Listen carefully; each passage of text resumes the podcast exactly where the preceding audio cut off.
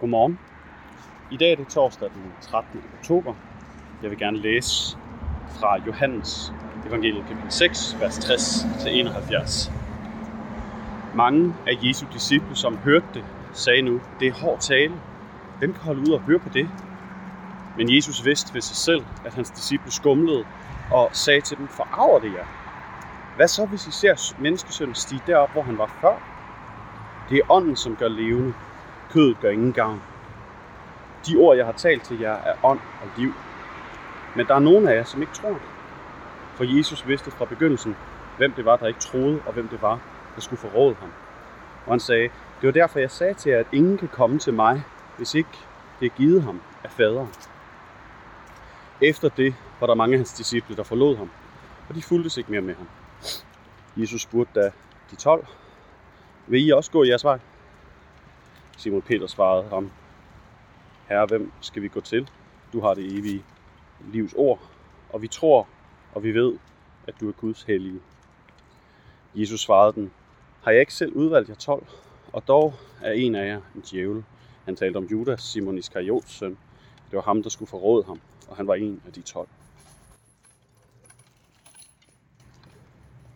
Vi er i forarvelses- og debatkapitlerne af Johannes evangeliet.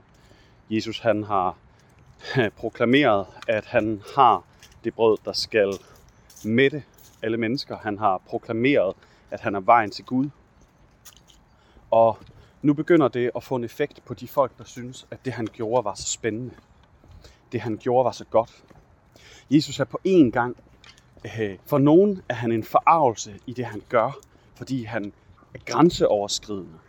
Og for nogen er han forarvende på grund af det, han siger, fordi at han er eksklusiv. I vores kultur, der elsker vi det, Jesus gør. Vi elsker hans frihed. Det stemmer så godt overens med det, som majoriteten i vores samfund synes, nemlig at der skal være frihed. Og Jesus han kommer og nedbryder gamle barriere, gamle fortærskede idéer om, hvem der er inde og hvem der er ude. I andre kulturer, der slår de sig netop på det, fordi det at nedbryde dem, det er lige for dem med, at han er samfundsnedbrydende.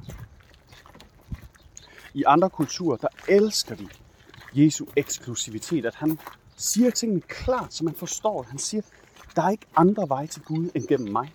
Punktum. Han siger, jeg har det, du trænger til. Det, der vil fylde det tomrum, du oplever indeni. Jeg er faktisk det, som kan udfylde det tomrum.